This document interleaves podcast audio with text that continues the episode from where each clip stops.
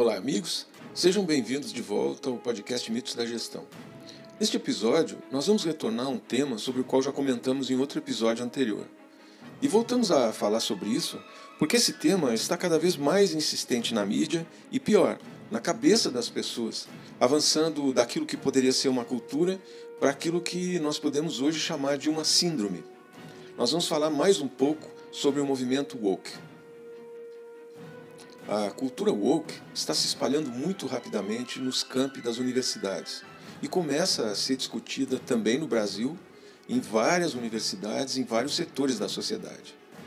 Os defensores do wokeismo querem conscientizar as pessoas sobre as relações de dominação e injustiça social que são conduzidas pelo sistema político dos seus países. Até agora, a área de gestão parece estar ficando de fora dos efeitos da síndrome da cultura woke nas suas manifestações mais extremas, como censura, cultura do cancelamento, assédio online, etc. Mesmo assim, se examinarmos alguns dos trabalhos acadêmicos mais recentes da área da gestão, vamos poder identificar temas que são, entre aspas, sensíveis, que, mesmo tendo sido abordados em momentos anteriores, podem ser difíceis de abordar nos próximos anos sob a pressão desse wokeismo. De qualquer maneira, são muitos os riscos que o wokeismo apresenta para a pesquisa acadêmica na área da gestão. O wokeismo é particularmente relevante para as ciências sociais, especialmente no contexto dos estudos sobre o colonialismo, o patriarcalismo e também o feminismo. Por exemplo, Muitos departamentos de história por aí estão fazendo pesquisas para questionar os antecedentes de políticos ou pensadores famosos do passado com o propósito de realçar uma eventual posição racista, mesmo que tenha sido breve e apenas uma, um arrobo juvenil, mas mesmo assim para servir como argumento para desacreditar o pensamento e o trabalho desses pensadores. Mais recentemente, porém, a síndrome da cultura woke parece estar se alastrando aos departamentos de ciência política ou mesmo aos departamentos de ciência e tecnologia, atacando o trabalho de muitos investigadores de renome. Por exemplo, o New York Times, nos Estados Unidos, relata que investigadores canadenses que trabalham com DNA antigo estão agora tomando cuidado de procurar ouvir os descendentes reais dos crânios que estão estudando para confirmar suas descobertas. A razão para isso é que os investigadores chocaram ou ofenderam os povos aborígenes ao usar termos como crânio número 14, considerados culturalmente insensíveis para se referirem a um ancestral tribal. De um modo mais geral, é a governança das universidades que está sendo posta em questão, especialmente quando parece que o conselho de administração ou o conselho universitário não inclui as minorias de uma forma significativa. A pesquisa na área da gestão não parece estar preocupada com os abusos do wokeismo, mesmo que as práticas de gestão, como as iniciativas sociais corporativas, estejam já começando a ser atacadas. Certamente, a síndrome da cultura woke está gradualmente se espalhando pelo mundo dos negócios, como pode testemunhar o caso de Antônio Garcia Martinez. Recrutado em abril de 2021 pela Apple para assumir o comando da sua plataforma de publicidade, esse cara que era ex-gerente do Facebook foi demitido um mês depois de uma petição ter sido assinada por mais de 2 mil funcionários da Apple que protestavam contra a sua contratação.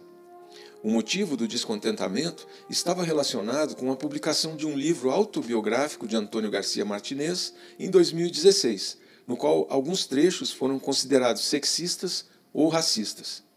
Por outro lado, parece que por enquanto os pesquisadores da área da gestão parecem estar protegidos dos ataques do, do wokeismo.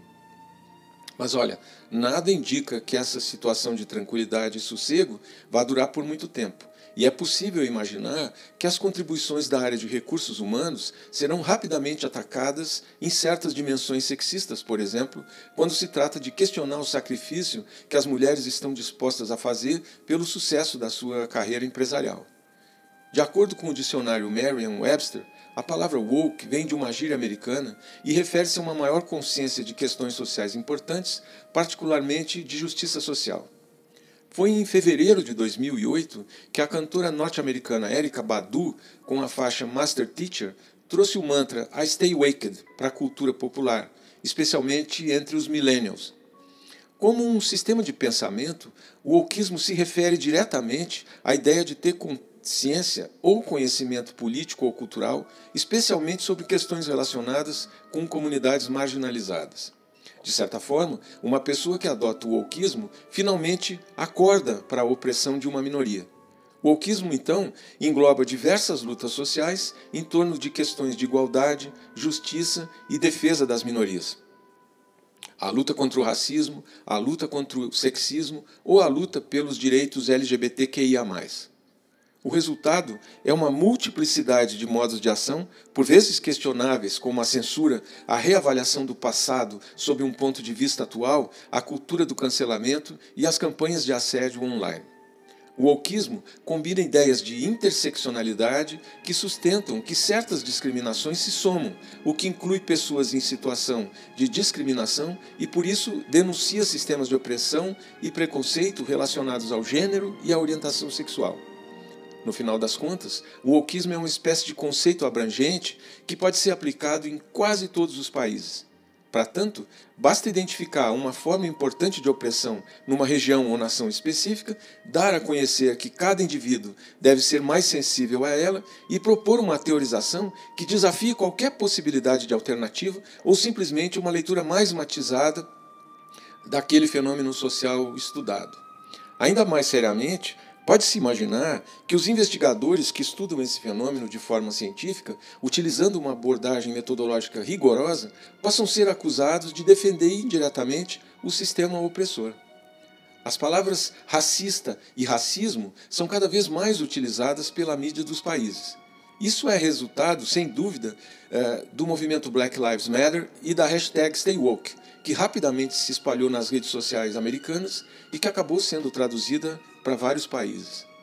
O caso mais emblemático aqui é o da tradição medieval da disputatio, na qual o debate de ideias mantém o pesquisador e o estudante em um estado de vivacidade que o impede de afundar na letargia. Na época do Renascimento, a disputatio apareceu sob a forma de desafios baseados numa ética de confronto intelectual, onde a reputação dos estudiosos estava em jogo por meio de suas capacidades argumentativas. Foram então implementadas regras rigorosas para organizar os debates em referência a uma disputa acadêmica, saudável e produtiva. Mas tudo indica que nos dias de hoje seria demais esperar que esse legado histórico continuasse presente, evitando ao mesmo tempo muitas aberrações wokeistas que acabam tornando difícil, se não impossível, qualquer argumento acadêmico sobre questões sociais. Olha, nós sabemos que existem inúmeros temas gerenciais que foram estudados no passado e acabaram se transformando em grandes contribuições acadêmicas. Mas hoje eles podem ser contestados caso o wokeismo se espalhe mesmo pela área da gestão. As sociedades modernas são regularmente atravessadas por fenômenos sociais que questionam o funcionamento de muitos de seus setores. Com o wokeismo, é a investigação acadêmica que está agora sob ataque por conta de alguns dos seus trabalhos que são acusados de contribuir para a discriminação de minorias. Nos Estados Unidos, a possibilidade do debate aberto sobre certas questões sensíveis já não está mais garantida. Por isso, em 2021, foi criado o Journal of Controversial Ideas, para que se possa acolher artigos rejeitados por conta de uma perspectiva wokista. O editorial da primeira edição é explícito sobre o ambiente acadêmico atual. Alguns estudantes exigiram que os oradores que defendem opiniões que eles consideram ofensivas sejam impedidos de falar na sua universidade e que os professores que defendem opiniões que os alunos consideram questionáveis sejam punidos ou mesmo demitidos. Por enquanto, a comunidade acadêmica da área de gestão não parece estar sofrendo de tais extremos, mesmo que reconheça que muitas práticas de gestão já estão sendo influenciadas pelo wokeismo. Por isso, não é impossível que em breve os livros didáticos de estudiosos e pesquisadores conceituados tenham que ser completamente reescritos para apagar teorias que possam ser consideradas discriminatórias.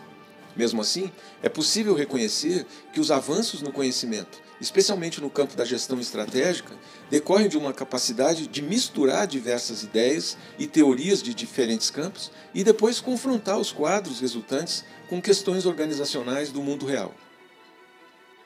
Por outro lado, a cultura woke considera que certas questões fundamentais para a gestão não devem mais ser estudadas, porque adotam uma visão unicamente operacional e neutra da injustiça social, e isso acaba por impedir que a pesquisa traga à tona realidades que estão ocultas.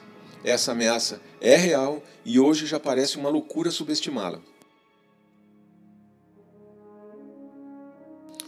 Com o sucesso de teorias de gestão como o Taylorismo, o Fordismo e depois o Toyotismo, a teoria da gestão deu origem a uma poderosa forma de racionalidade baseada na eficiência, na rapidez e na confiabilidade na gestão das operações.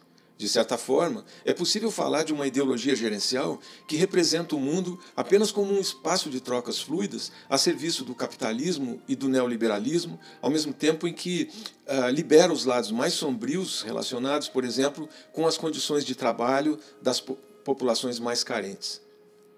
De forma mais ampla, a teoria da gestão se refere a uma espécie de modernidade por meio da implementação de técnicas e conhecimentos que permitem a conquista territorial de novos espaços de produção e de consumo.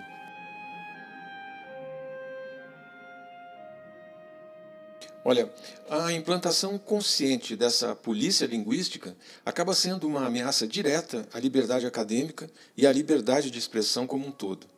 Para os wokistas, a polícia linguística é crucial.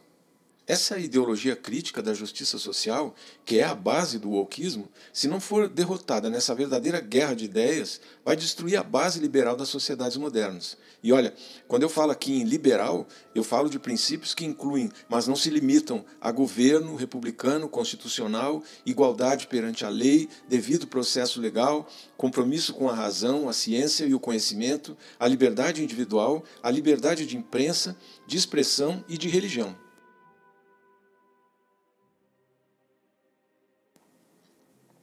Como a ideologia da justiça social crítica é agora o paradigma dominante nas universidades, ela acabou fluindo para todas as grandes instituições sociais, para os meios de comunicação e até para as grandes corporações. Longe de ser um novo tipo de contracultura, a ideologia da justiça social crítica é agora a corrente cultural dominante. A verdade é que muitos liberais acreditaram que os valores e princípios liberais que sustentam a sociedade ocidental simplesmente continuariam ao longo das nossas vidas. Mas esses valores e princípios estão hoje sob ataque e precisam ser defendidos com energia e coragem. A nossa civilização está em jogo e a sua defesa já está atrasada. Pense nisso.